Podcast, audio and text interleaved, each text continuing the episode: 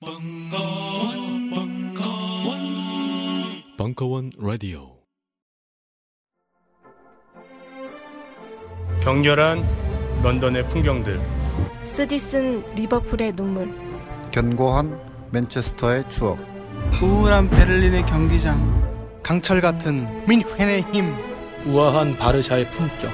떨리는 라이프지히의 예술가들. 뒤틀리는 파리의 리듬 정윤수의 스포츠와 예술로 떠나는 유럽 도시 여행. 2017년 1월 3일부터 매주 화요일 저녁 7시 충중로 벙커원.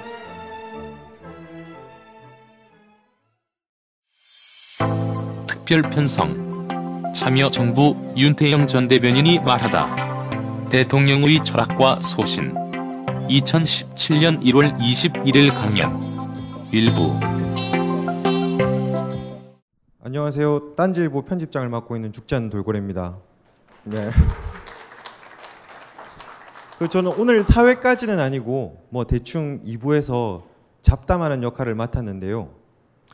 오늘 강연은 그 참여정부 시절 윤태영 대변인님 그리고 제1 부속실 실장님이 하실 겁니다. 근데 저도 이분을 어떻게 소개해 드려야 될지는 잘 모르겠어요.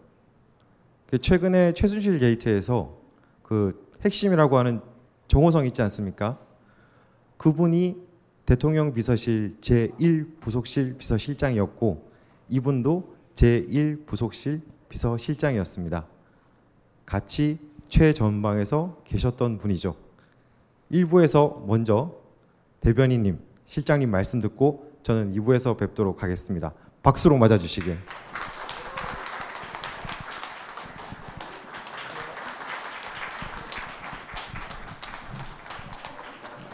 안녕하세요. 윤태영입니다. 반갑습니다. 토요일 오후에 이렇게 좋은 시간에 예, 강연 들으러 와주셔서 고맙습니다. 이렇게 특별히 재미있는 거는 없을 것 같아요. 아마 예, 재미를 기대하고 오셨으면 금방 일찍 가실 수도 있을 것 같은데 어쨌든 어, 제가 원래 대통령의 말하기라는 책을 내서 어, 작년 8월에 장사를 잘 했습니다. 그래서 9월, 10월 다 팔고 끝났는 줄 알았는데 느닷없이 최순실 사태가 생기면서 어, 저 대통령의 글쓰기라고 우리 강원국 씨가 낸 책하고 제 책이 덩달아서 물론 강원국 씨 책하고 저하고는 비교가 안 될 정도로 이렇게 차이가 큰데 어, 책을 또 많이 팔았습니다. 그래서 말하기를 주로 강연을 하면 우리 노무현 대통령의 말하기를 주로 얘기하고 다녔는데 오늘 여기 주최 측에서 어, 철학과 소신을 얘기해 달라고 그래서 이게 저한테 굉장히 어려운 사실 철학을 잘 모르거든요.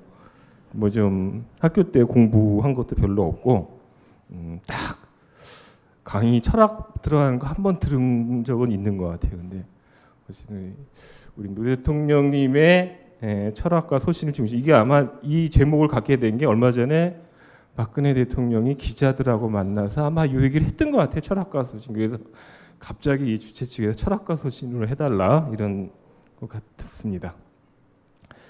어, 노 대통령의 철학과 소신으로 어, 주로 위주로 강의를 하겠습니다. 제가 어, 대통령이 말하기라는 책을 냈다고 해서 굉장히 말을 잘할 것으로 생각하시면 곤란합니다. 저는 어, 제가 말을 잘하는 게 아니고 노 대통령이 말을 잘하는 사람이고요. 그래서 그 노 대통령이 말하는 걸 어, 요거는 좋다, 요건 재밌다 하는 것을 뽑아가지고 책을 낸 겁니다. 그래서 대통령의 말하기, 그러니까 노무현 대통령의 말하기인 거죠. 대신 제가 제 이름으로 쓴 책도 있어요. 윤태영의 글쓰기라고. 제가 원래 옆에서 이제 글을 많이 쓰는 사람이었는데 글쓰기 책은 잘 안 팔렸어요. 음, 역시 제 이름으로 쓴 거는 아무도 쳐다봐 주지 않아서 어, 역시 대통령님의 노하우 노무현 대통령을 이름을 내걸었을 때 많이 팔렸습니다. 어, 어쨌든 부족하지만 대통령의 철학과 소신이라는 주제로 어, 강연을 짧게 해드리겠습니다. 제 소개를 좀 해드리면요. 우리 저 죽지 않는 돌고래님이 잠깐 소개를 해주시긴 하셨지만 항상 제가 어디 강연 갈 때마다 이 제가 소개를 합니다. 이게 한 30분 정도 제 자랑을 예, 할 수도 있습니다. 이게 지금 얼마 전까지만 해도 이이 PPT 화면을 제 딸이 이런 걸 전공을 했어요. 그래서 강연 갈 때가 우리 딸이 다 만들어주고 했는데 어, 한달 전에 취직을 해가지고 이제 제가 해야 돼요. 그래서 뭐 색깔이나 이 글자체나 이런 게 굉장히 좀 투박 그 전까지 굉장히 멋있었는데 아, 이게 도저히 안 되더라고요. 그래서 어, 요제 음, 경력입니다. 처음에 국회의원 보좌관으로 들어와서 의원실에서 글을 쓰는 일들. 제가 88년에 처음 국회에 들어왔을 때만 해도 정치가 막 바뀌던 시절이었어요. 옛날 정치에서 요즘 정치로. 그러니까 이 그냥 따라다니는 정치, 그 소위 그쪽 동네 말로 가방 못지들이 많던 시절에서 제가 딱 들어갔는데 이제 문학 청년이라는 소리를 들었어요. 이제 고, 고등학교 때 그렇게 되고 싶었던 문학 청년이란 말을 고등학교 때는 못 듣고 선생님한테 칭찬 한번 못 듣고 이 정치판 들어오니까 너무나 희소해서 글을 쓰는 사람이 예. 그래서 한 10, 2, 3년 동안 출, 중간에 뭐 출판사도 왔다 갔다 하면서 어, 글 쓰는 역할을 주로 했습니다. 국, 정치권에서 이 글 쓰거나 기자들 상대하는 일이 굉장히 파워가 세요. 예, 뭐 그건 요즘 세상도 아마 그럴 것 같은데, 그러니까 물론 모시는 리더가 누구냐에 따라서 좀 다르긴 하지만 글을 쓰는 사람이 좀 상대적으로 부족하기도 하고, 다음 이게 어쨌든 홍보에 관련된 일이기 때문에 예, 지도자의 자기가 모시는 지도자의 사상과 생각을 외부로 전하는 일이기 때문에 굉장히 중요한 역할을 하는 거죠. 그래서 어, 그랬습니다. 그러다가 어, 노 대통령님을 그 때 이제 88년에 들어와 청문회 스타일 때 보고 많이 존경하고 해서 그 방을 일부러 찾아가서요. 그 방에 가면 제 친구들 후배들이 보좌진을 하고 있었는데 어, 미리 인사를 해둬야 되겠다. 저렇게 청문회로 이름을 떨친 사람인데 인사를 해두고 잘 보이려고 어, 시간만 나면 가서 인사도 하고 그랬는데 첫 인상은 굉장히 충격적이었어요. 그러니까 제 친구랑 얘기하고 있는데 밖에 계시다 이렇게 딱 들어오시는데 경상도 사의 억센 사투리를 섞어서 제 친구를 욕을 하는데 제가 지금 그대로 전달할 수 없는 워딩으로 예. 제가 어, 잘못했나 보다 하고 도망가려고 하고 있는데 더 놀란 거는 제 친구가 그 의원한테 대드는 모습, 같이 경상도 사투리로 대드는 모습. 나중에 이제 제가 시간이 지나서 알았는데 그 경상도 사투리로는 굉장히 여러분 부산 쪽 가보시면 알지만 거의 싸우는 것 같아요. 그죠? 경부선 타면은 대구서부터는 심야 열차 타면은 거의 싸우는 목소리가 들립니다. 근데 그런 분위기 서로 간에 대단한 애정을 가지고 얘기를 하더라고요. 의원하고 보좌진이. 이게 그때만 해도 국회가 막 바뀌기 시작할 때였는데 다른 의원실에서는 전혀 상상할 수 없는 분위기예요. 그게 왜냐하면 어, 저만 해도 제가 모시던 의원님이 어, 등청하신다고 전화가 오면은 쭉 계단 내려가서 기다리고 있다가 차 오면은 문 열어드리고 오시면 뒤쫓아 올라가고 항상 양복 입고 단정히 메고 있고 뭐 이렇게 해야 되는 거였는데 그 방은 전혀 그런 분위기가 다 이런 차림도 일하기 좋은 간편복으로 입으면서 어, 너무 분위기 좋게 얘기를 하다. 의원하고 보좌진이 동지예요, 동지 말하자면. 얼마나 제가 그 방에 갖고 싶었겠어요. 그 방은 대신 지금은 이게 정치자금법 위반으로 되는데 그 방은 4, 5, 6, 7, 9, 9 비서의 월급을 다 모아서 숫자를 더 써가지고 다 똑같이 쪼개서 쓰는 거예요.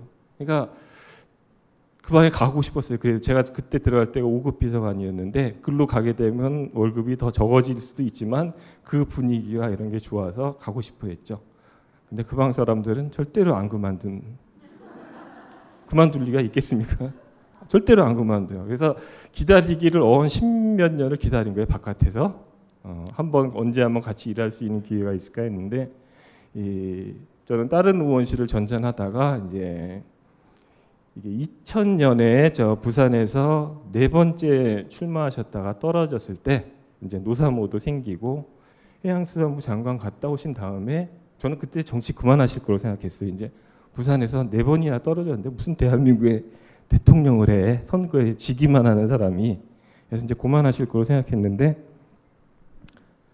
들어오라고 저 지금 안희정 지사가 이제 저한테 와서 어, 형 같이 그렇게 원하던 일을 같이 할 수 있는 계기가 됐으니까 들어오라고 해서 들어갔습니다. 들어가면서 제 각오가 1년 반 그때 1년 반쯤 남았을 때였어요. 그래서 1년 반 열심히 내가 제일 존경했던 정치인을 어, 선거를 도와드리고 정치권을 떠나야지라고 생각했어요. 제가 그때나 지금이나 예, 착해요, 제가. 그래서 이 보통 이렇게 저는 이제 정치인의 캐릭터를 굉장히 어그레시브해야 돼, 공격적이고 좀 적극적이어야 된다고 생각을 해요. 그게 이제 자신을 지지하거나 뽑아준 유권자들한테 잘하는 일이에요. 그러니까 때로는 남의 남의 말을도 막 가로채서 탁 자기 주장을 확실히 필 수 있어야지 자기를 지지하는 사람에 대한 보답이거든. 저는 그런 캐릭터가 양보하고 뒤로 빠지고 하는 캐릭터보다 훨씬 정치인에게는 맞는 캐릭터다라고 생각을 했어요. 근데 저는 그런 게 좀 부족하다고 생각을 하고 있던 차라서 끝나면 이제 딴 데 밖에 나가서 마흔 마흔 그 40대 초반인데 딴 거 해야지 인생의 새로운 거를 모색할 마지막 기회일 거야 하고 들어갔는데 그렇게 마음 먹은 이유는 안 될 거라고 생각을 했어요.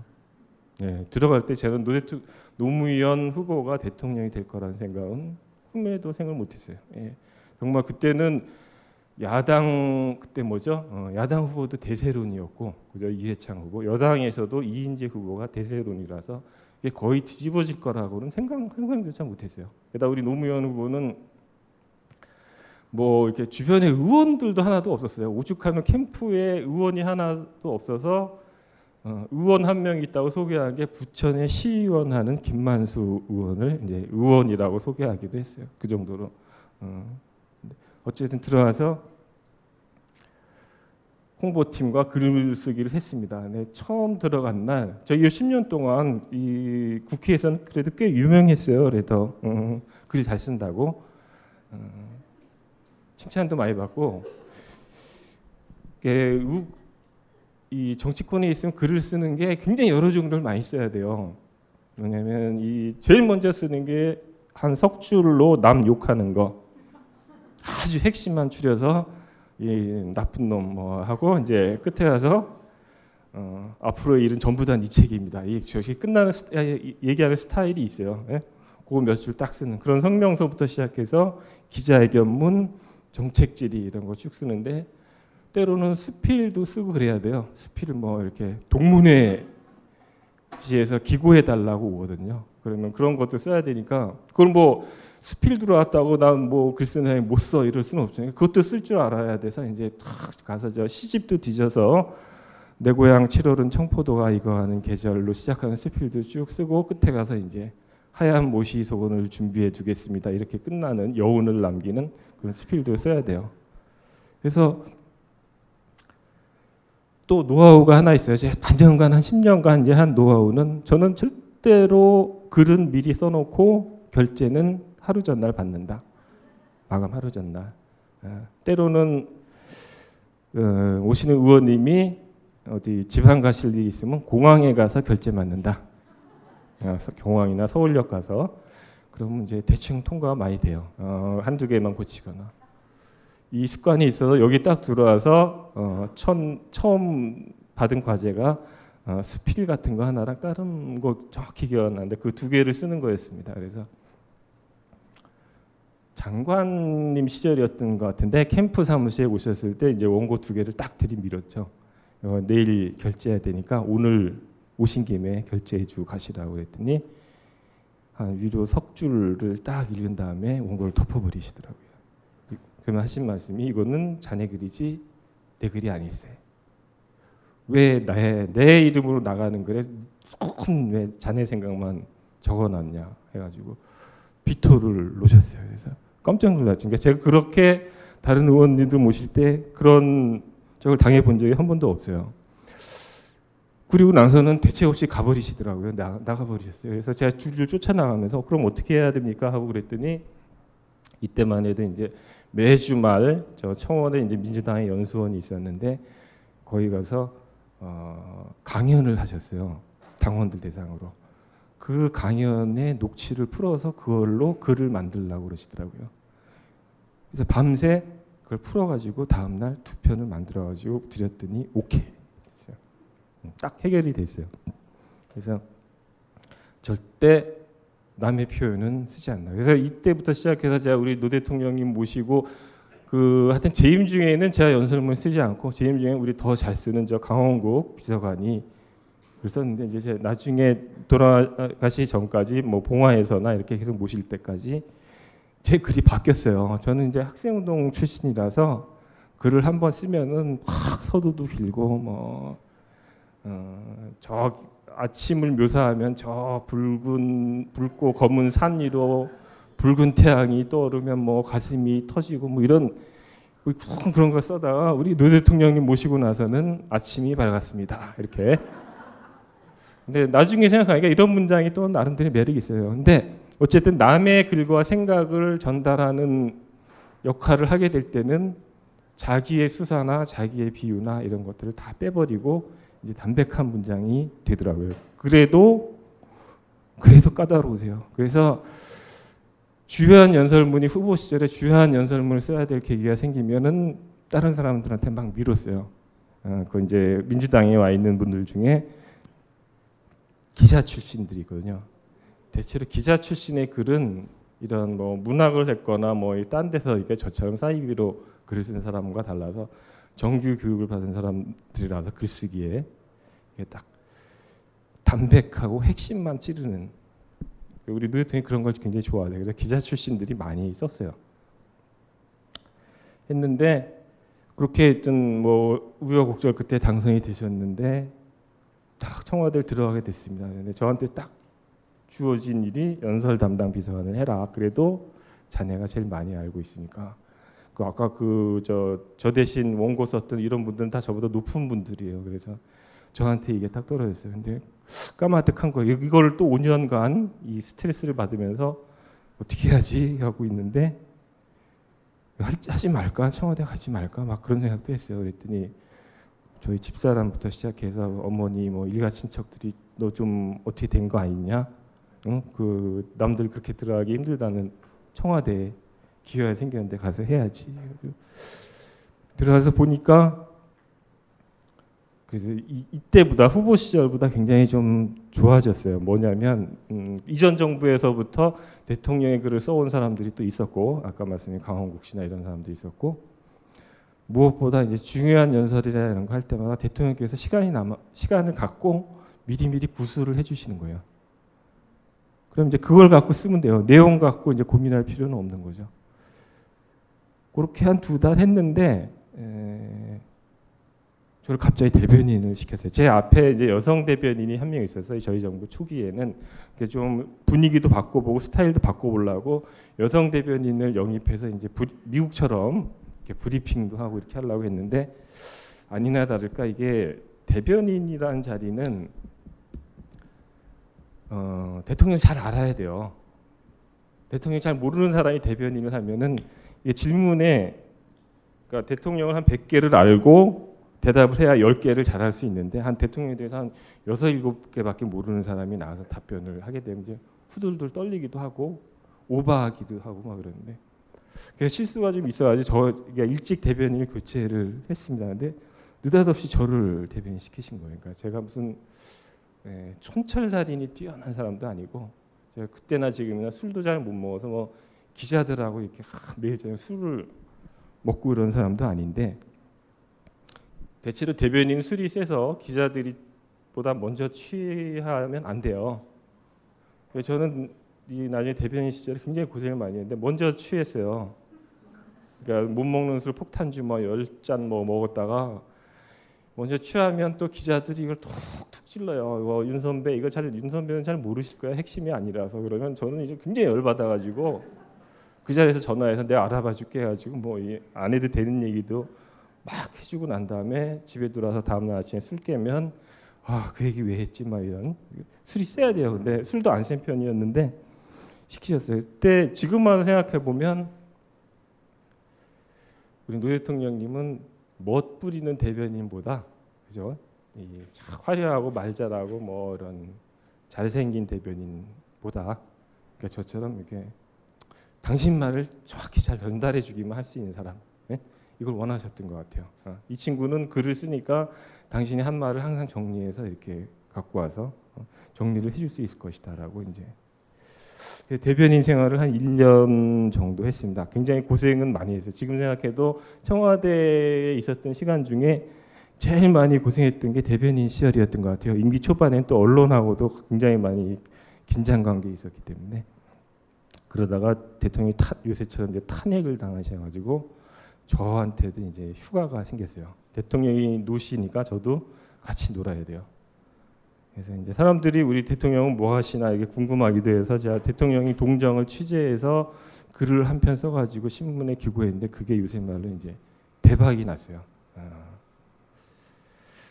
그래서 대통령께서 보시 제 중간에 힘들다고 사표도 내긴 했었거든요. 근데 그때는 항상 거, 잘하고 있어. 왜냐하면 이 제가 아까 말씀드린 제가 좀 유순한 편이라서 근데 사람들하고 있는 여러 명이 있을 때마다 그런 소리를 하시는 거예요. 아, 어디 좀 당찬 대변인 없나? 막 이? 언론하고 좀 맞짱 뜨고 이런 대변인 없나? 이렇게 얘기하시면 제가 집에 갈 때마다 내가 마음에 안 드시나 보다. 아무래도 예, 내, 내 캐릭터나 이게 그래서 속상해 하다가 이제 며칠 있다가 가서 이제 저 아무래도 저는 그만하는 게 낫겠습니다. 그러면 의외로 또 너 잘하고 있는데 왜 그래 자꾸 예. 그렇게 제시님 해주시면서 1년을 버텼던 건데 그때는 또 그러시더라고요. 이제 자네 그만두고 싶어 했지 이번 기회에 제1부속 실장으로 올라와 올라와가지고 어, 당신의 일거수일투족을 앞으로 기록하면서 글을 쓰는 일을 하라고 이제 후세에 남기기도 하고 어, 당장 내보낼 거는 또 내보내기도 하고 어, 앞으로 뭐 퇴임 후에까지 같이 작업을 할 수 있는 사람으로 계속 기록을 하라고 하라고. 그래서 일, 말이 일부속 실장이긴 하지만 사실상 기록의 역할을 주로 하는 음, 일부속 실장은 굉장히 문고리 권력입니다. 이 대단한 음, 요새 정호성 씨 얘기 아까 하셨지만 이 맘만 먹기에 따라서는 굉장한 권력을 휘두를 수 있어요. 비서실장보다 높은 음, 권력을 휘두를 수가 있어요. 왜냐하면 어, 권력이라는 거는 대통령 머릿속에 무슨 생각이 있는지를 아는 사람이 권력자예요. 네? 그러니까 매일 아침에 일찍 출근해가지고 관제 7시 또는 7시 반에 올라가는데 어, 가면은 그날 언론 보도는 이런 게 있었고 우리 대통령님 기록을 하라고 얘기하시면서 그 전날 밤에 통화한 내용까지 다 불러주셨어요. 부속실에 다 알고 있어야 된다고. 그래서 저 전날 어떤 국회의원과 통화를 했는데 나는 이런 부탁을 했고 그 사람이 이렇게 얘기하더라. 이것도 적어둬라. 그 사람이 어떤 답변을 해올지 모르니까 네가 알고 있어야 되라고 다 불러주셨어요. 그만큼 많이 알, 아는 거죠. 그러니까 권력을 휘두른다면 예를 들어서 총리 인선을 앞두고 A라는 사람의 마음을 두고 있다가 B라는 사람으로 마음이 변해가고 있다. 이럴 때 제가 A라는 사람한테 전화해서 당신이 이제 이 마음에서 사라져가는 것 같으니까 빨리 와서 좀 대통령한테 어필을 해라. 어, 이럴 수도 있고 어, 제가 마음에 드는 사람이라면 또 아니면 그 B라는 사람이 이제 새로 등장한 사람한테 전화해서 당신이 새롭게 하마평에 올랐으니 더 열심히 뭐 와서 좀 노력을 해라 이런 얘기도 할 수 있는 거예요. 그러니까 굉장히 좌지우지 할 수 있는 사람이죠. 근데 우리 노 대통령님의 경우는 요게 한 시간도 못 가요. 저한테 한 시간 얘기한 다음에 한 시간 후에 비서실장이 올라오면은 그 똑같은 얘기를 하시는 거예요. 그거를. 그다음에 그로부터 한 시간 후에 수석보좌관 회의가 열리면 거기서도 똑같은 얘기를 해요. 어떤 얘기든 간에 저만 알고 있게 하는 비밀이 없는 거죠. 그러니까 원래 비밀이 없는 분이고 비밀이라는 거를 만들지 않는 게 좋다고 생각하시는 분이에요. 그거 어차피 사람이라는 게 두세 사람 모여서 얘기하면 그게 다 밖으로 나가게 돼 있는데 그러니까 저희 정부 때 대통령이 워낙 이렇게 투명하고 공개적으로 하니까 나중에 수석보좌관 회의 같은 거는 이 청와대 안에 이 온라인 통해서 여직원들도 다 볼 수 있게 생중계를 했어요. 그러면 옛날 예전 정부에서는 상상을 할 수가 없죠. 대통령 얼굴을 요새 대통령이 얼굴이 어떻게 생겼고 무슨 얘기를 하고 있는지 모르는 사람이 태반인데 우리 참여정부 때는 거의 모든 직원이 대통령이 그래도 이번 주에는 무슨 말을 하고 있고 그런 걸 다 알았어요. 대신 이제 문제점이 있죠. 너무 많은 얘기가 바깥으로 나가는 거예요. 예, 언론에도 뭐 굳이 보도되지 않아도 될 얘기들도 많이 보도가 되고 그러는데 이 누설자를 찾으신 적이 한 번도 없어요. 그뭐 뭐 얘기할 비밀을 만들지 않고 얘기하는 게 낫지. 그걸 뭐 나가게 된걸 그걸 뭐 어떻게 하냐 이런 취지죠. 근데 일부석 실장을 그렇게 하다가 어, 나중에 너무 힘들다 그래서 위인 설관을 하나 하셨어요. 이게 뭐 좋은 일은 아닌데요. 저를 위해서 너무 힘들다고 어, 이 사적인 일정 관리와 기록을 동시에 기록을 하는 게 하루에도 이게 막 너무 힘들어요. 사실은 아침, 점심, 저녁 다 따라붙어 가지고 거기서 식사를 같이 하면서 받아 적고 어, 처음에는 수첩에 이렇게 가득 적다가 나중에는 이 펜옥이 너무 붓고 붓고 막 물러 터져 가지고 펜을 갖다 손에다 갖다 댈 수 없는 상태. 여러분들 잘 아시겠지만 우리 노 대통령이 또 말씀을 오죽 많이 하세요. 하루에 받아 적는 양이 엄청나요. 그래서 때로는 뭐 이렇게 하고 있다가 열심히 받아 적고 있다가 딱 일어나서 탁탁 터시, 털면은 제가 이제 아 해방이다 하고 일어나려고 하는데 다시 선체로 15분 더 얘기하고 이게 가시면 정말 이게 막 기운이 팍팍. 어? 그러니까 너무 이 밥 먹을 때는 밥 먹는 게 대통령이 말씀하실 때 받아 적으려고 대통령님 입에 밥이 들어가면 저도 열심히 밥 그때 같이 넣고 씹고 하면서 이렇게 했는데 그게 쉬운 일은 아니더라고요. 그래서 나중에 이제 노트북으로 바꿔서 이제 쳤어요. 그랬더니 이제 이게 훨씬 효율성이 좋아요. 음, 요, 요, 타자 실력만 좀 되면 많이 칠 수 있고 어차피 예전에 수첩에 적었던 것도 다 나중에 이걸로 바꿔 써야 되는데 처음부터 그 생각을 못한 거는 약간 좀 경망스러워 보여서 대통령 앞에서 경망스러워요. 그러니까 높은 분들 저 뭐 정동영 당의장, 이해창 국무총 이게 세 분이 식사하는 자리에서 그 비서라는 놈이 와가지고 옆에 노트북 싹 치는 게 모양 사나워서 처음에는 제가 그랬죠. 저 밥 먹기도 불편하고 그러니까 제가 밥 따로 먹을 테니까 뒤로 자리 하나만 빼놓고 있어 거기서 한 다음에 밥은 따로 먹겠습니다라고 했는데 그러지 말라고. 예. 우리 노 대통령님은 의원 시절에도 수행비서를 옆에 태우고 다니셨어요. 앞자리에 안 태워. 앞자리에 그러니까 정치인들이랑 이 사람들 수행비서를 하면은 앞만 보고 다니는 거예요. 그러니까 뒤에서 부르는 목소리에 네 하고 대답하고 고개 돌리기도 엄청 힘들어요. 그다음에 식사하러 가시면은 차에 앉은 채로 어, 식당 출입구만을 보면서 언제 나오시나 이렇게 기다리는 생활을 해야 돼요. 그다음에 그 좁은 공간에서 어, 전화 연결해 드리는 역할들 이런 거 굉장히 이게 보통 힘든 일이 아닌데 그러니까 앞을 비워두고 차라리 옆에 같이 다니면서 같이 얘기하고 어, 어디 가서 저 정책 설명을 드리면 수행비서까지 같이 데리고 들어와서 제 비서입니다. 같이 듣겠습니다 해가지고 의사도 똑같은 자리. 예. 그다음에 수, 저녁에 술집 가도 똑같은 수행비서까지 데리고 들어왔어요. 그래서 같이 앉아서 밥을 먹고 그랬죠. 그러다 보니까 그런 데서 제가 따로 뒤에 의자 빼놓고 따로 어, 일하겠습니다라고 했더니 그런 게 통하지가 않는 거예요. 그래서 어, 항상 그렇게 높은 사람들하고 옆에 앉아 이렇게 쳤는데 나중에 노트북 들고 나타나니까 굉장히 칭찬을 하셨어요. 너 참 업무 혁신을 했다. 예. 예.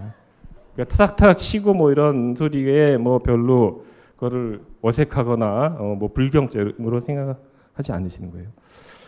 근데 어쨌든 그 일이 힘들어서 나중에 이 연설기획 비서관을 따로 어, 분리시켰습니다. 그래서 일부속실장 딴 사람이 하고 제가 일로 나왔는데 이거 만들 때 우리 대통령님이 직함을 지어줬었어요. 어, 말과 글 비서관으로 하자.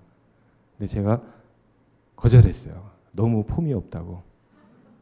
좀 한문투의 말로 좀 했으면 좋겠다. 그래서 연설기획 비서관으로 해서 이렇게 됐는데 지금만 생각하면은 말과 글 비서관처럼 정확한 직책명이 없었던 것 같아요. 그러니까 예, 폼 잡을 일이 아니에요. 이거는 기자들이 엄청 많이 물어봤어요. 도대체 뭐 하는 사람이냐고. 예. 말과 글 비서관 했으면 다 뻔했는데, 그죠? 여기까지 제 자랑이었고 뒤에 조금 더 남아 있습니다. 어, 이건 이제 제가 아, 대통령이 가까이 모셨다는 증거로 어, 제 말의 신빙성을 높이기 위해서 이게 아마 2007년 1월 9일이면은 이게 아마 개헌 제안 발표하려고 담화 한번 준비하시던 날이었던 것 같아요. 네. 그때는 제가 지금보다 굉장히 좋아, 이 상태가 좋았습니다. 머리도 단정하고 어, 살저 때는 한 살이 한 84kg 청와대 들어가서 한 10kg쯤 찐 것 같아요 나올 때까지 나와서 한 두 달 만에 한 8kg가 그냥 아무 일 없이 빠진 빠졌어요 그러니까 거의 술살인 것 같기도 하고 권력의 무게인 것 같기도 하고 어쨌든 그랬습니다. 그러니까 이거 얼마 전까지만 강연할 때는 이제 다른 김경수 의원도 등장하고 뭐 이런 거 썼는데 보니까 다른 사람들은 다 잘 돼 있더라고요. 의원도 되고 그래서 이제 사진을 바꿔서 예, 저만 나와 있는 걸로 이제 바꿨습니다. 그러니까 옆에서 이렇게 그러니까 대통령님의 생각을 기록하는 일을 예, 했습니다. 그래서 차례는 이미 제 소개를 반을 써먹었기 때문에 짧게 짧게 예, 하겠습니다. 소신 철학 아, 노무현 대통령의 철학과 소신. 이 소신은 좋은 거니까 우리 저 제가 어, 여번 좀 도와자로 노 대통령 정치인 시절에 쓴 자서전이 하나 있어요.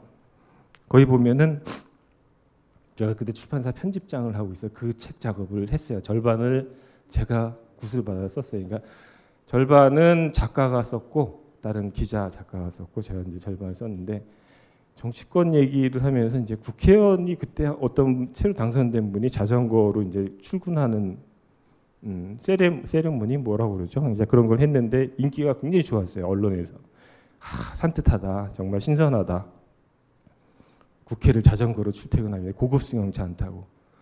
근데 그거에 대해서 이제 책을 만드시면서 직격탄을 날리시는 거예요. 저 사람은 오래 가지 못한다. 3개월 후면은 저 못하는 일에 우리나라 국회에서 어, 자전거로 출퇴근하는 일 자체가 불가능하다. 근데 왜 저걸 왜 아무도 안 말리냐? 내가 말려야지 하고 책에다 막 쓰시는 거예요. 제가 빼자고 빼시죠 그랬는데 결국은 넣었어요. 그러니까 이 당시 상황에 유행되거나 뭐 여론이 순 여론의 역, 뭐 여론에 저항하는 그런 것도 전혀 주저하지 않으신 이 후보 시절에 했던 얘기인데 이게 기회주의자는 지도자로 모실 수 없다. 이것 때문에 엄청난 판문을 일으켰어요. 이게 뭐냐면 이제 청와대 비서실장 하던 당시 김대중 정부에서 김중권 실장이 이제 민정당 출신이었는데 이분이 이제 와서 대권 주자로 출마하려고 할 때 그분을 이제 이렇게 표현하면서 어, 지도자로 모실 수 없다. 타협의 대상은 될 수 있지만 지도자로 모실 수 없다. 그러니까 현직 대통령 비서실장을 또 그렇게 표현하니까 엄청난 파장을 불러일으켰죠. 비슷한 시기에 기자들하고 밥 먹으면서 언론과의 전쟁도 불사해야 된다. 이게 다이 파란을 일으킨 겁니다. 재임 중에는 또 정, 어, 대통령이 어떻게 정치적으로 중립을 지킬 수 없느냐, 있느냐, 지켜야만 하냐. 대통령도 자신이 소속된 정당을 지원, 지지하고 지원하는 말을 할 수 있지 해가지고 이것도 결국은 탄핵으로 이어지는 주요한 계기가 됐습니다. 그러니까 대부분 그 당시로 보면요 참모들이 엄청 부담스러워한 신문에 이거 나면 해명하려고 그죠? 아 이거 어떻게 또 사고야 하면서 뭐 해명하려고 하고 막 그러는데 이게 지나고 나서 보면은 노무현 대통령이 어떤 사람인가를 보여주는 뚜렷한 궤적 노 대통령을 얘기할 때 잘 등장하는 사례들입니다. 그러니까 그 사람을 보여주는 장면들입니다. 이게 그러니까 소신이라는 게 그 당시에는 어, 여론의 역풍을 맞고 참 이 잘못한 것처럼 보이긴 하지만 긴, 긴 시간으로 보면은 굉장히 훌륭한 네, 장면들이다. 이렇게. 제가 이제 대선 캠프에서도 일해보고 이렇게 하면은 사람들이 어, 주자들이 굉장히 훌륭한 주자가 나왔는데 그 캠프에서 이제 참모 회의를 하면서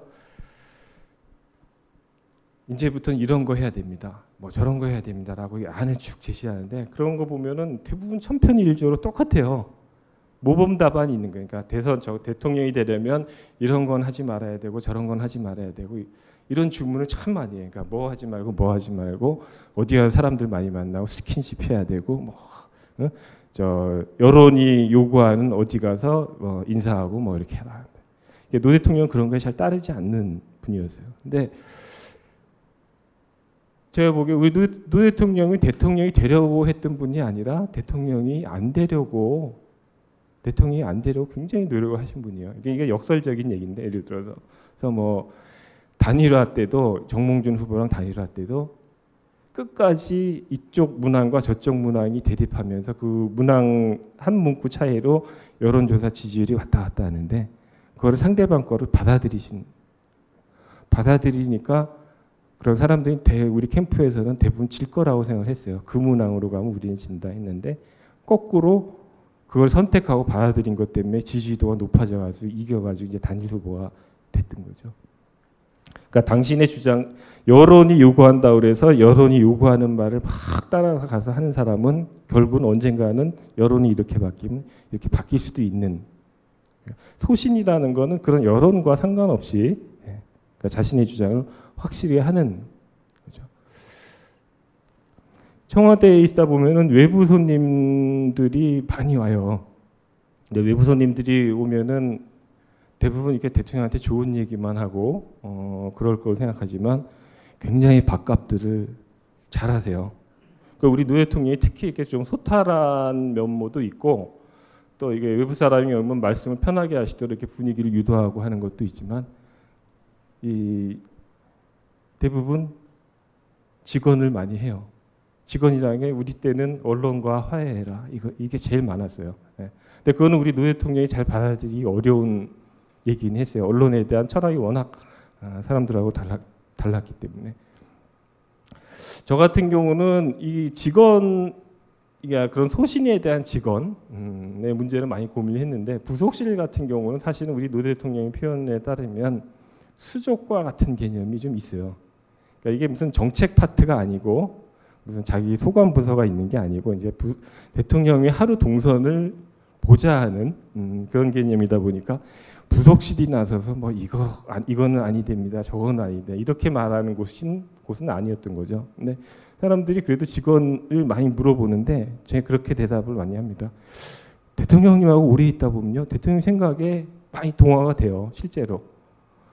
많이 생각과 철학이 굉장히 비슷해져요. 그러니까 이게 직, 직원을 안 해서가 아니라 생각과 입장이 굉장히 비슷해지는 게 맞아요, 사실은. 그래야지 대통령께서 아 하면 그 알아듣고 바로바로 바로 일 처리를 효율성 있게 하는 거니까. 그러니까 실제로 우리 노 대통령 시절만 해도 인터넷이 이제 많이 발달되고 우리 노 대통령도 열심히 인터넷 서핑을 하면서 어, 많은 얘기를 저잣거리의 의견들을 많이 인터넷을 통해서 많이 들었어요. 예. 우리 이제 솔직함, 우리 노 대통령의 특징 중에 하나는 솔직함인데요. 음, 이거는 후보 시절에 있었던 얘기. 이, 이 이회창 후보와 노무현 후보의 대립이 어, 귀족 후보와 서민 후보의 대립으로 선거 구도를 설정하고 있었거든요. 저희 캠프에서. 근데 어느 날 이회창 후보가 어디 밖에 나가서 인터뷰를 하면서 어, 젊은 여성들이 옥탑방에 살고 있다고 얘기하니까 그거를 그 옥탑방이 뭐냐고 거꾸로 물어봐서 이제 옥탑방을 모른다는 사실이 이제 만천하에 밝혀진 거죠. 그래서 저희 캠프가 이제 막 쾌재를 부르고 저거 봐 그렇게 저 귀족 후보고 정말 어, 사람 서민들 어려운 거 하나도 모르고 어, 그런 사람이지 하고 맞아 해가지고 이제 역으로 칠 거를 막 준비하고 있는데 우리 노무현 후보가 돌아오는 길에 어떤 기자의 질문을 받, 이 얘기를 듣고 저도 옥탑방이 뭔지 모릅니다라고 대답을 했어요.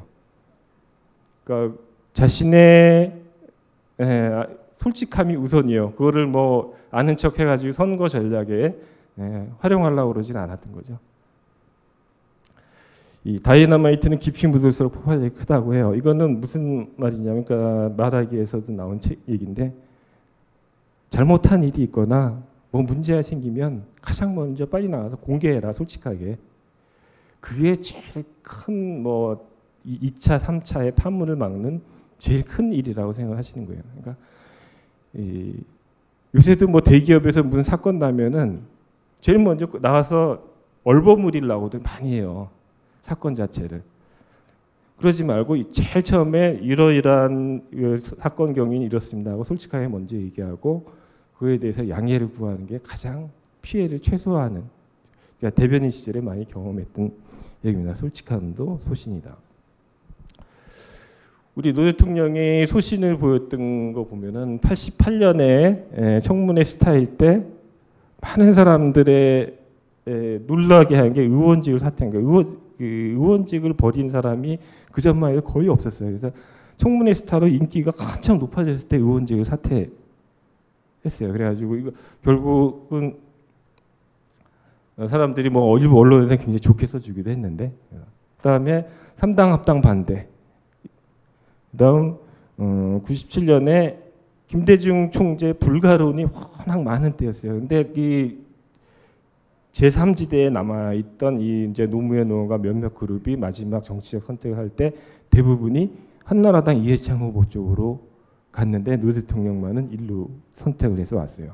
그러니까 그 다음에 그렇게 와서 종로에 다시 출마해서 종로에서 국회의원이 됐다가 그게 영 찝찝하고 마음이 부산을 버린 것 같아서 다시 부산으로 돌아가는 결단을 내립니다.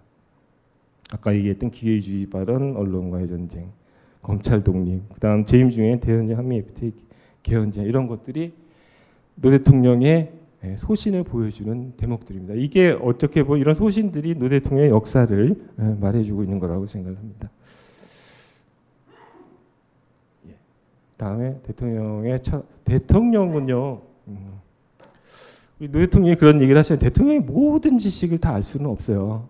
경제 정보 뭐 그다음 돌아가는 통계 이런 거 다 알 수는 그걸 대부분 이제 관료들이 보고에 의지해야 되는데 노 대통령께서 하신 말씀은 세상을 보는 눈, 이 정책이 과연 누구를 위한 정책인지를 판단할 수 있는 정도의 예, 능력을 가지면 된다. 그 모든 경제 지식을 다 알 수는 없지만 이게 누구를 위한 정책이고 누구의 누구를 이롭게 하는 것인지를 판단할 수 있어야 된다. 그건 결국 세계관의 세상을 보는 눈입니다. 그러니까 단순한 지식이나 정보와는 다른 것이고요.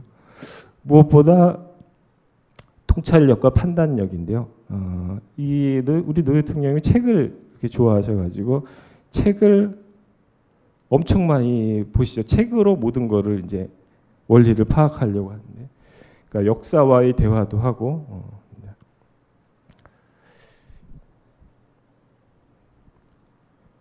우리 노 대통령의 철학과 소신을 제가 좀 구체적으로 설명을 드릴게요. 이게 이제 뭐 아, 여기 김경수 의원이 또 있네요. 네, 없앨라 없앨라 그랬더니 이제 봉화에 놀러 찾아온 이제 학생들한테 이렇게 인사를 이렇게 꾸벅 절하는 장면이 꽤 많아요.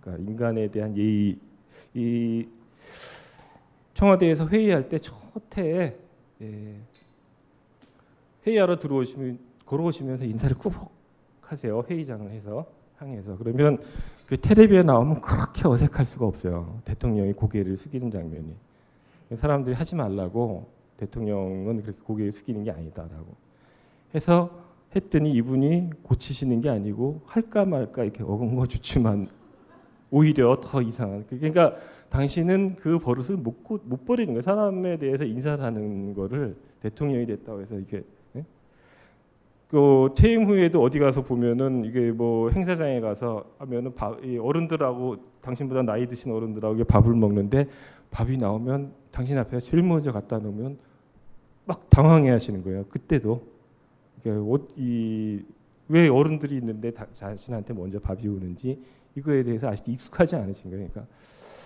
그러니까 인간에 대한 예의가 아, 있습니다. 이 바람이 불면 통장서 돈을 번다는 얘기가 있죠. 이게 이제 제가 이제 대학교 다닐 때 읽었던 책에 있는 얘기인데요. 이게 철학 에세이라고 아주 많이 팔린 책에 있는 얘기입니다. 예. 저게 이제 왜 그런지 거기에 설명이 나와 있습니다. 바람이 불면 이제 일본 속담이래요. 바람이 불면 어, 막 모래가 날려서 어, 사람 눈에 어, 모래가 들어가서 눈이 이제 실명이 된다. 어, 그래서 실명이 된 사람들은 먹고 살기 위해서 일본 말로 이제 산미센이라는 악기를 어, 틀고 이제 거의 길거리에서 이제 연주하면서 이제 돈을 버는데 그 산미센이라는 악기에 이제 몸통을 감싸고 있는 게 고양이 가죽이랍니다. 그래서 그 고양이 가죽의 수요가 이제 많아지는 거죠. 그래서 고양이 가죽 수요가 많아지면 쥐들이 고양이가 없어지면서 쥐들이 늘어나서 쥐들이 통을 갉아먹기 때문에 통이 자꾸 없어져서 이렇게 이제 예. 바람이 불면 통장수가 돈을 번다. 이게 세상 모든 사물은 다 연관돼 저 멀리 있는 일이지만 자기와 연관이 돼 있다라고 생각하는 이제 철학을 얘기하는 음, 이게 우리 노 대통령이 아, 이 저녁 9시 뉴스를 보고 메모를 꼭 합니다. 매일매일. 아, 그러니까 저녁 7시에 손님이 오시면은 9시까지만 보고 웬만하면 9시에 돌려보내세요. 그 다음에 부속실 직원도 가라고. 어. 그리고 나서 9시 뉴스를 처음부터까지 거의 다 메모를 하시는 거예요. 그게 대통령과 상관이 없는 일이 없어요. 국제적인 뉴스도 그렇고 저 멀리 지방 뉴스도 그렇고 거의 대통령이 다 관심을 가지면 달라질 수도 있는 일이고 그렇습니다. 그러니까 남의 일, 먼 일이라고 생각을 안 하시는 거예요. 이게 아침에 되면요. 그 밤새 생각한 메모지들이 그러니까 낮에는 참모들이나 저 같은 사람이 옆에 있으니까 수시로 이 질문을 하고 알아보라고 지시를 하는데 부두 지시를 하는데 밤에는 사람이 없으니까 그 메모지가 아침에 제가 올라갔을 때 보면은 여기서도 두 장, 여기서도 두 장, 뒤에서도 또 다 꼬깃꼬깃 접힌 메모지가 일곱 여덟 장씩 나옵니다. 그렇게 하루 종일 이제 체크, 체크를 하시는 거죠. 세상 일에 관심이 없는 대통령도 있습니다. 요새는 남의 일처럼 예, 이거는 이제 대통령이 낮아지는 모습이라고 생각하는데 우리 노 대통령님은 진보라는 거는 옛날에 왕이 누리던 거를 이제 보통 사람들이 같이 나눠 갖는 거라고 나눠서 향유하는 거라고 생각하는데 이게 이전 정부만 해도 잘 보기 어려웠던 모습인데요. 이게 이제 다방 커피예요. 그 이제 국무회의 중간에 예, 휴식 시간에 이렇게 이제 차 한 잔 들면서 어, 대화를 나누는 장면입니다. 그래서 요 다방 커피를 특히 좋아하셔가지고 여기 앞에다 이런 세트를 이렇게 컵 잔뜩 갖다 놓고 봉지 커피랑 어, 이걸 자신이 타 먹게 이렇게 했어요. 그러니까 타 먹으실 때 보면은 그 있죠 다 이 믹스 뜯어가지고 푹 한 다음에 물 한 다음에 그 봉지로 다시 이렇게 저어서 드셨어요. 네. 그러니까 그거를 뭐 어색하게 생각하지 않으시고 예. 주변에서도 그거를 뭐라고 하지도 않고 그러니까 예전에 제가 뭐 다른 정치인 모실 때만 해도 담배를 피면요 비서가 옆에 있는 비서의 제일 큰 일이 뭐겠습니까? 누가 먼저 라이터 불 탁 갖다 대는 거예요. 네? 우리 노 대통령 불 붙여드린 적 한 번도 없어요. 다 당신이 라이터 꺼내서 붙였지. 그러니까 다 할 수 있는 일인데, 그죠? 근데 그게 그렇게 간단하고 쉬운 것 같은데도 그 전에는 그런 게 쉽지 않았어요. 주변에서 그 오래 담배 입에 물 높은 산에 담배 입에 물면 옆에 비서들이 불 붙여 드리는 게 당연했던 세상인데 이렇게 하여튼 예. 대통령이 내려오면서 사람과 똑같아지는 게 이제 우리 대통령의 철학이죠. 예.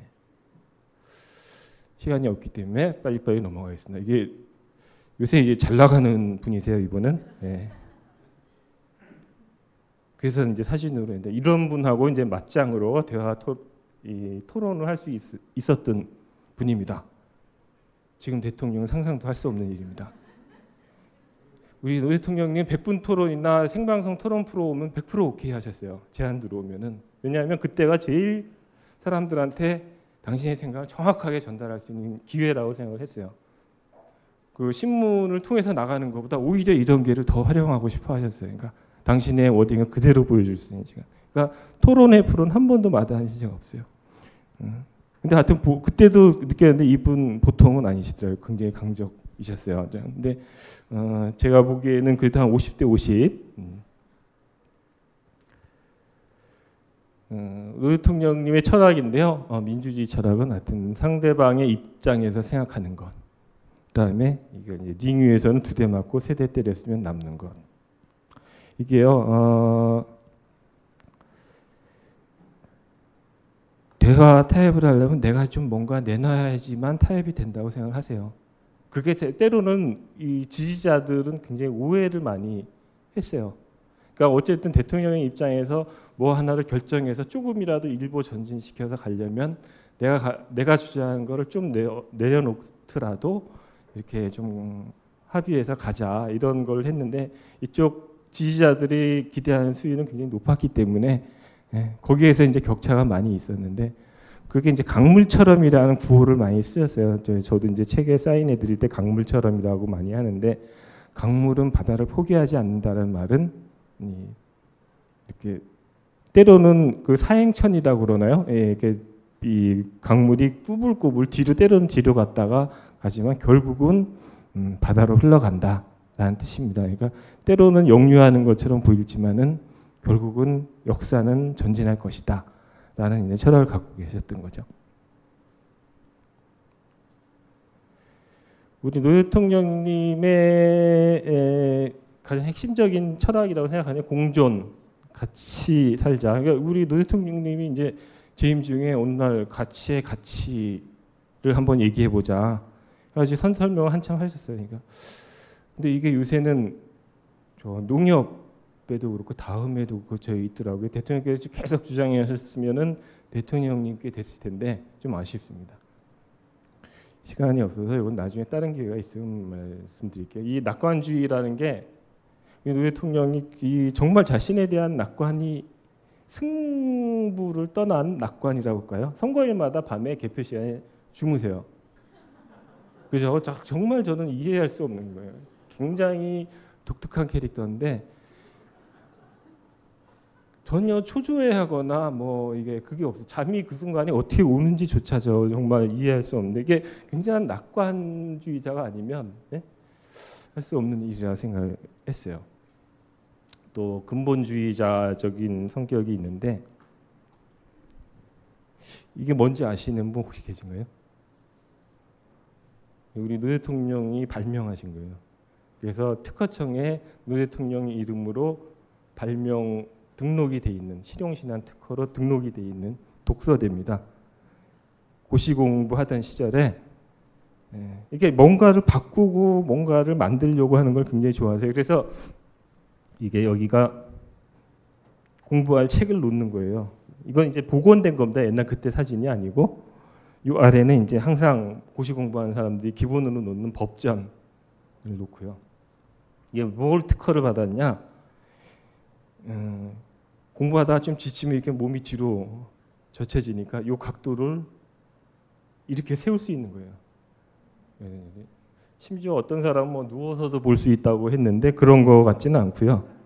이렇게 각도가 높아지면서 이렇게 이제 어, 뒤로 기대서도 볼 수 있게 그래서 이거를 70년대 초반에 예, 만들어가지고 실용신안 특허를 받았습니다. 그래서 그리고 나서 고시에 되셨어요. 되셔 사법연수원에 다니다가 다른 두 친구는 계속 그 저기 김해에서 공부를 하고 있던 중에 사법연수원 다니시다가 내려오셔가지고 내가 사법연수원 다녀보니까 이게 이걸로는 큰 돈은 못 벌 것 같아. 이걸로 파, 어, 판사나 뭐 검사들이 돈은 못 벌 것 같으니까 이걸로 돈 벌어보자고 친구들을 꼬드겨 가지고 세 사람이 부산의 사업바 재력가를 찾아가지고 500만 원을 빌렸대요. 그때 500만 원이 굉장히 큰 돈이었을 것 같아요. 그래가지고 이걸 사업화 했는데 1년 만에 완전히 망했대요. 그러니까 뭐 핑계는 이제 뭐 제품의 표준화를 만들기 어려운 등이 뭐 이런 핑계를 대지만 제가 보기에 뭐될 아이템은 아니었던 것 같은데요. 그리고 나서가 더 웃겨요. 그래서 대통령의 제안으로 세 명이 다시 그 사람을 찾아가지고 이 선택지를 제시하는 거예요. 1번 500만 원을 다시 투자해 주실 것. 2번 어, 여기서 포기하되 500만 원 갚을 때까지 한 명이 노력 봉사를 이 집의 머슴처럼 사는 제안. 뭐 이렇게 뭐 세 가지를 제시했는데 그 재력가가 아, 그러지 말고 젊은 사람들이 큰 경험했다고 생각해서 없던 일로 하자. 여기서 사업은 접자해서 끝났대요. 그리고 나서 한참 후에 90년도 초반이었던 것 같은데 그 세 사람하고 술을 먹고 어, 그 당시는 이제 우리 사모님이 예, 여, 여사님이 이제 차를 주로 운전하고 하셨을 텐데 이제 픽업을 해서 세 명이 같이 차를 타고 가는데 여사님이 얘기를 하시더래요. 그 옛날에 그 500만 원 있죠. 이, 이 양반이 변호사 된 다음에 제일 먼저 갚았다고. 그러니까 이 다른 두 친구는 몇십 년 동안 모르고 있었던 거죠. 근데 여사님이 그날 그 얘기했다고 나중에 대통령한테 엄청 야단 맞으셨대요. 네, 그 얘기하지 말라 그랬는데 얘기했다고. 그래서 이런 근본적인 원리를 추구하시는 분이라서 이런 발명을 참 많이 해요. 뭐 예를 들어 어디 가서 의자가 있으면 양복 자켓을 이렇게 벗, 벗어놓으면 옷이 망가진다고 여기를 옷걸이 모양으로 만들자고. 네. 뒤에 걸은 옷이 안 망가질 수도 있고 뭐 등산 자주 다니는 사람은 여기 이제 평소에는 이렇게 뭐 이게 좁빗해야지 되지 않습니까? 그러니까 이게 지퍼를 내리면 쭉 비틀어지고 이제 평소에는 딱 올리면 팔랑팔랑 되는 바지를 만든다거나 그 저기 첫 해에 제가 대변인 시절에 관제에서 부속실에서 연락이 와서 빨리 올라오라고 대통령이 큰 거 발명하셨다고 그래서 올라가 봤더니 가을이었는데 관제 앞에 감나무가 있어요. 감을 따는 장치를 개발을 하신 거예요. 그래서 아래에서 딱 잡아당기면 가위가 탁 계속 망태기에 들어오는 그래서 굉장히 자랑을 하셨는데 그건 나중에 보니까 딴 데 다 있더라고요. 네. 근데 그걸 모르고 하셨다면 진짜 대단하신 거고 하여튼 네. 그러다 보니까 무슨 임명 관리 프로그램 뭐 NLL 사건 나왔을 때 많이 나왔잖아요. 이지원 프로그램이라는 것도 대통령님이 발명한 걸로 등록이 돼 있어요. 그러니까 그거 개발하는데 한 10년이 걸리신 거죠. 근데 저는 그거 회의할 때는 정말 한 번도 안 들어갔어요. 들어가고 싶지 않아. 너무 어렵고 복잡하고 뭐 이 경우의 수에 따라서 뭐 이렇게 쭉 내려가는 그런 논리적인 그런 걸 해야 되는데 저는 그런 거에 딱 취미가 없어가지고 한두 번 들어간 다음에 안 들어갔는데 그 거기 그 회의에 전부 배석한 사람이 김경수 의원이거든요. 그렇게 하여튼 그때부터 알아봤어요. 잘 될 거라고. 예, 네, 저는 근본주의자적인 성격이 있습니다. 그래서 어. 이제 이게요. 그러다 보니까 통큰 디테일이요. 제가 예전에 기록이라는 책을 할 때 한번 써낸 적도 있는데 2002년 선거 때 제일 많이 돈이 들어가는 광고가 TV 광고예요. 제작도 많이 들고 어, TV 시간을 사는데도 돈이 제일 많이 드는데 한 일곱 여덟 편의 광고를 하는 동안 하나도 타치를 안 했어요. 내용에 대해서. 그죠? 그래서 상대적으로 유해창 후보 쪽보다 우리의 에, TV 광고가 낫다는 평가를 많이 들었어요. 그러니까 이게 보통 후보 본인이 개입하기 시작하면 객관적이 되지 않고 굉장히 주관적이 되는데 그런 거는 딱 맡겨버리시는 거죠. 그러니까 청와대에 있을 때 제가 쓴 글에 대해서 제 이름으로 나가는 글에 대해서는 한 번도 뭐라고 하신 적이 없어요. 당신 이름으로 하는 글에 대해서는 그렇게 꼬치, 꼼꼼하게 이렇게 고치시는데 남의 글에 대해서는 전혀 타치를 안 하세요. 그리고 예를 들어 시스템을 중시해서 이저 뭐죠? 에, 인사추천위원회라는 걸 만들었어요. 처음부터 그래서 비서실장이 인사추천위원장이고 어, 민정수석은 이제 아, 인사수석이 추천을 계속하고 사람을 찾아다가 민정수석은 그, 그 올라온 사람 이름에 뭐 문제가 없나 계속 나쁜 것만 찾아내는 거예요. 그래서 이렇게 몇몇 사람이 모여서 회의를 해가지고 공기업이나 뭐 대통령이 임명할 수 있는 자리들을 다 해서 1순위, 2순위를 올리면 거의 재임 중에 한 95%에서 96% 정도는 다 그거에 따라서 하셨어요. 대신 이제 시스템을 만들 때까지는 엄청나게 잔소리를 해요. 근데 딱 만들어지고 나서는 일체 노타치 하는 거예요. 그래서 식당에 가면은 식당에 가면은 우리 참모들이라는 사람이 어른이 가서 딱 앉으면 그 주변에 안 앉으려고 그래요. 아무리 이제 친해도 저기 한두 명 저쪽에 한 명 앉고 그러면 그걸 못 참고 이제 잔소 여기 와서 앉아. 운 순서대로 1인 3명 한 테이블. 왜냐하면 그래야 서빙하는 사람이 딱딱 맞게 서빙할 수 있는데 여기 저기 하는 그 잔소리가 굉장히 심하시죠. 근데 이제 그러다 보니까 그런지 몰라도 사람 이름은 참 기억을 못하세요. 이게 정치인에서 굉장히 큰 약점이기도 한데 한 번 본 사람을 당해봤을 때 막 봤다고 악수하고 인사도 해야 되는데 그러시는 걸 거의 못 봤어요. 그러니까 머릿속에 딴 원리나 이런 거에 집중하시다 보니까 사람 이름은 정말로 이름이라고 생각하시는 것 같아요. 사람의 실체가 중요하지. 그러니까 그 후보 시절은 기자들 만날 때 가면은 저나 다른 사람들이 이 배치표를 써드렸어요. 이름, 어, 여기에는 누구 앉고 여기 누구 앉고 이름. 근데 기자들이 뭐 그러나요? 우리 말 우리 참모들처럼 말을 안 듣고 지 마음대로 따로따로 앉으면 이게 다 이름하고 저 바뀌어가지고 이 기자 보고 김 기자님 막 그러고 뭐 여러 번 그러셨어요. 어쨌든 시스템적 사고가 굉장히 중요한 이 철학을 차지하고 있는. 그다음에 어 이제 이제 말과 글이 나오는데 이게 이제 봉화에 내려가셔서 이제 방문객들이 사자 앞을 찾아와서 이제 대화를 나누는 장면입니다. 처음에는 이거 하려고 내려가셨던 게 아니에요. 퇴임해서 내려가신 거는 그러니까 농사도 친환경 농사도 짓고 그 환경 운동도 하시고 또 민주주의 2.0이라고 이제 저 토론 사이트도 만드시려고 내려가셨는데 내려가신 다음 날부터 이렇게 이제 찾아서 대통령님 나와주세요 해가지고 하루에 여덟 번씩 여덟 번씩 나와서 한 번에 30분씩 얘기하고 이렇게 들어요. 그게 너무 힘드셔서 나중에는 이제 네 번 하루에 네 번, 나중에 그래 두 번. 그러니까 두 번을 줄였더니 한 시간씩 얘기하시고 그러다 목이 상하셔서 이제 할 수 없이 그 김경수랑 역시 또 김경수랑 이 문용욱 등이 이제 이 핀 마이크를 갖다 드렸어요. 그랬더니 다시 한 시간씩 얘기하시고 편해지니까. 예. 근데 이 방문객 인상 3월 달부터 나중에 그 사건 저 박연차 사건 때 형님이 구속되는 11월 말까지 계속됐는데 3월 달부터 11월 달까지를 보면요. 내용이 업그레이드 되는 거예요. 끊임없이 발전하는 거예요. 뭘 하시냐면 이거 하신 다음에 집에 들어가서 참모들 불러놓고 오늘 내가 한 말 중에 뭐가 좋았지 뭐가 나빴지를 하시는 거예요. 그렇게 연구를 하시는 거예요. 이게 그말 잘하는 사람은 괜히 생기는 게 아니에요. 그러니까 우리 저 인터넷에 떠돌아다니는 대통령 후보 수라 연설이라고 600년 기회주의 역사를 청산해야 됩니다라고 외치신 장면이 있습니다. 이게 수라 연설이 아니고 대권 도전 선언 연설이었는데 그게 오늘 갑자기 툭 그렇게 잘하신 게 아니고 아까 말씀드린 대로 민주당 연수원에 가서 매 주말마다 하신 얘기가 그날 1년 반 동안 축적돼서 집대성돼서 그날 하신 거예요. 그러니까 명연설이 될 수밖에 없죠.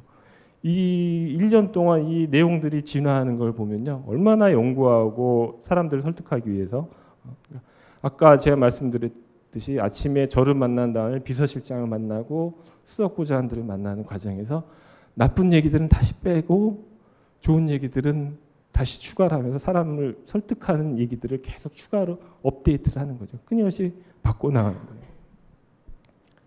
말과 글이 세상을 바꾼다고 생각하셨어요. 그래서 어, 뭐 제가 쓴 기록이란 책에 보면 있지만 이, 그런 고민을 김대중파와 리영이파 중에 누가 세상을 더 바꾸는데 크게 기여할까 이런 의문을 던지시는 있는데 김대중파라는 건 이제 말씀을 세상을 바꾸는 건 어쨌든 말과 글이라고 생각을 하는 거죠.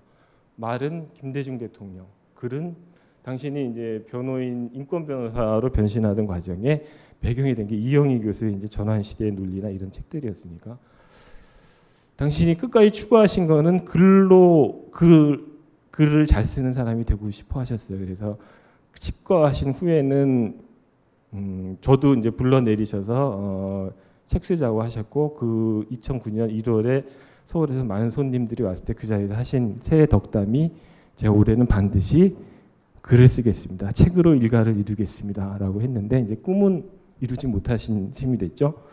그래서 어쨌든 글 말도 중요하지만 글로 어, 소통을 하려고 굉장히 애를 썼습니다. 이게 이 대통령이 말씀 중에 예, 특, 특별히 많이 기억나는 얘기들 몇 가지 소개하면요. 제가 우리 노 대통령이 말을 진짜 잘하신다고 생각한 게 그 후보 시절에 유시민 장관이 저희 캠프에 왔다 갔다 하면 참 노 대통령 언어의 마술사야 뭐 이렇게 얘기했는데 그때까지만 해도 저는 그거를 잘 실감을 못했어요. 근데 대변인 시절에 처음 한 호주 정상회담을 하는데 이러시는 거예요. 그 우리 때 정상회담을 하면은 30분을 하면은 15분은 북핵 얘기하고요. 나머지 15분이 이제 세일즈 외교를 합니다. 근데 호주 총리가 북핵 얘기 끝나자마자 한 얘기가 이제 우리나라 호주에서 LNG가 많이 생산되는데 가스가 많이 생산되는데 한국은 왜 우리나라 거 안 갖다 쓰고 저 인도네시아 것만 갖다 쓰냐 우리 것도 사달라라고 얘기하니까 알았습니다 검토해 보겠습니다 한 다음에 우리 거 이제 파는 얘기를 시작하시는데 호주에서는 철광석이 많이 생산이 됩니다. 그 철광석이 우리나라에 와서 처리되고 그 철을 가지고 우리는 자동차를 만들었습니다. 네, 그 자동차가 지금 고향으로 가고 싶어 합니다. 라고 말을 했더니 호주 총리가 너무 기분이 좋으신 거예요. 감동을 받아가지고 그 자리에서 오케이 하셨어요. 그러니까 이 그때 어, 저게 순발력일까 정말 오랜 고민 끝에 나온 것일까라는 생각을 했는데 요새 와서 생각할수록 후자 쪽, 그러니까 오랜 고, 설득을 하려고 고민을 한 흔적이라고 생각이 들어요. 이건 아까 제가 말씀드린 거고요. 예. 이런 비유들 예를 들어 부산 그 후보 시절에 부산에서는 노 대통령이 인정을 못 받은 정치인이었어요. 그래서 부산에 가서 선거 유세할 때면 사자는 새끼를 벼랑에 떨어뜨린 다음에 살아 돌아온 놈만 키운답니다. 노무현이가 살아 돌아왔습니다. 이제 저를 키워주십시오 하고 부산에 가서 얘기하고 광주에 가서는 노풍의 진원지잖아요. 광주 경선 때문에 이제 후보가 되셨는데 애를 낳았으면 걸을 때까지 키워주셔야지 왜 외면합니까? 이런 비유로 이제 설득을 하는 거예요. 그러면 제가 연설문 팀장이었거든요. 하, 당의 모든 사람들이 와가 저한테 칭찬을 하는 거예요. 어떻게 그런 말을 만들어냈어? 제가 한 거 하나도 아니거든요. 대통령이 혼자 하신 건데 제가 칭찬을 많이 받았어요. 그걸 또 아니다 그럴 수도 없고 고맙습니다라고 했죠. 등 말씀 중에 이런 이 반전 화법을 참 많이 쓰는데 이게 옆에서 보면 불안불안할 때도 있어요. 이게 이제 두바이 가서 연설하실 때 한. 근데 이게 통역이 되기 때문에 시차가 있는 거예요. 그래서 제가 비행기에서 이곳을 보니 광활하게 펼쳐진 사막을 보면서 이곳은 신이 버린 땅이 아닌가 생각했습니다. 이렇게 첫 마디를 꺼냈어요. 그러니까 그 다음에 통역이 되는데 아슬아슬한 거예요. 그 동네에 이슬람권에서 신, 뭐 저주 뭐 이런 얘기하니까. 근데 그 다음에 하신 말씀이 그러나 내려서 본 신은 이 나라에 석유를 주고 훌륭한 지도자를 주었습니다라고 하니까 이제 박수가 막 터져 나왔는데 저런 기법은 다시 안 쓰셨으면 좋겠다는 생각을 예, 변호사 시절부터 체득한 이 효과적 효과를 극대화하기 위한 그래서 뭐 그런 얘기 윤태영 씨 자네는 굉장히 좀 어리버리할 줄 알았더니 꽤 하네 그죠? 그러면 그걸 전해 들은 사람이 꽤 한 해는 안전하고 너 어리버리하대 그러면 누가 어떻게 전달하느냐에 따라서 오해를 많이 받을 수 있는 어법이긴 해요. 이 결정적인 순간에 이게 감성 코드의 언어도 많이 있습니다. 이게 정치 역정에서 많은 변화를 준 농부가 어찌 밭을 탓하겠습니까는 2000년에 선거에서 떨어졌을 때 부산의 시민들을 대상으로 한 얘기니까 이게 이제 계기가 돼서 사람들이 뭉클해지면서 노사모가 탄생하게 됐고요. 어, 경선 중에는 이제 장인의 좌익 경력 시비를 한마디로 정리했던 게 이제 그럼 아내를 버리란 말입니까? 이거는 사실 감성적인 것처럼 보이지만 굉장히 우리 노 대통령이 감성적인 이미지를 보이기는 싫어하세요. 사실은 굉장히 논리적으로 얘기하고 싶어 하시고 이것도 굉장히 논리적인 말이에요. 그러니까 내가 아내 장인 어른의 그런 거 다 알고 결혼했고 이제까지 애 낳고 잘 살았는데 지금 대통령 후보가 된 마당에 그걸 갖고 문제 삼으면 내가 대통령이 되고 싶은 아내를 버리란 말이니까?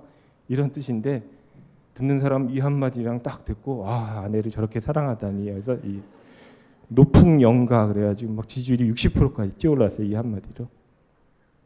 이제 돌아가시 전에 이제 마지막 했던 말이고요 이렇게 말과 글로 어, 소통을 하셨던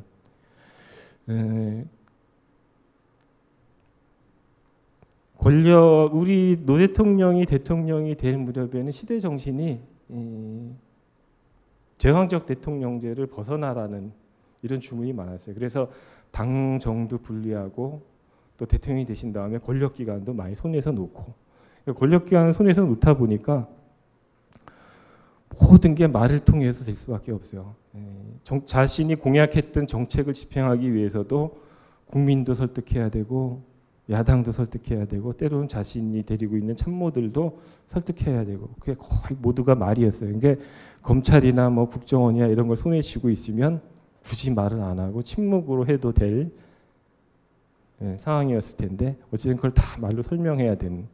그러니까 대통령 제왕적 대통령이라고 요새서 이제 말을 많이 하지만 그 권력을 내려놓은 대통령이 실제로 행사할 수 있는 권한은 인사권 말고 특별한 게 없어요. 그래서 인사권도 임기의 절반이 지나가면은 거의 사람들이 이제 기대를 안 하게 되죠.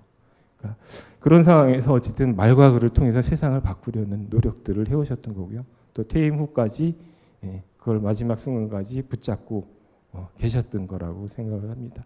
그러니까 이렇게 우리 노 대통령님의 철학과 소신을 소개하는 걸로 어, 너무 많이 오버를 했는데요. 죄송합니다. 예, 마치겠습니다. 안녕하세요. 용산에서 가장 믿음 가는 조립 PC 전문 업체 컴스테이션의 이경식입니다. 당장이라도 사용하고 있는 컴퓨터를 들어다 던지고 싶을 때 그럴 때를 대비해 저희 컴스테이션이 용산 선인상가 21동 1층 130호에서 기다리고 있습니다. IT 강국에 걸맞게 믿을 만한 조립 PC 컴스테이션이 신뢰를 바탕으로 그 기회를 제공해 드리겠습니다. 궁금하신 점은 문의 주십시오. 011-892-5568번입니다. 우주 최강의 만족스러운 서비스를 제공해 드리는 저희 컴스테이션이 늘 기다리고 있겠습니다. 딴지스에게 F1 같은 존재 컴스테이션은 조용한 형제들과 함께합니다.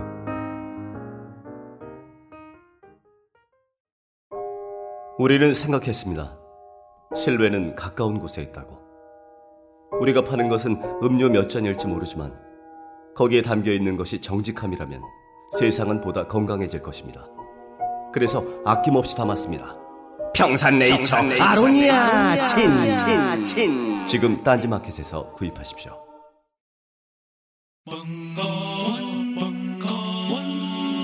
벙커원 라디오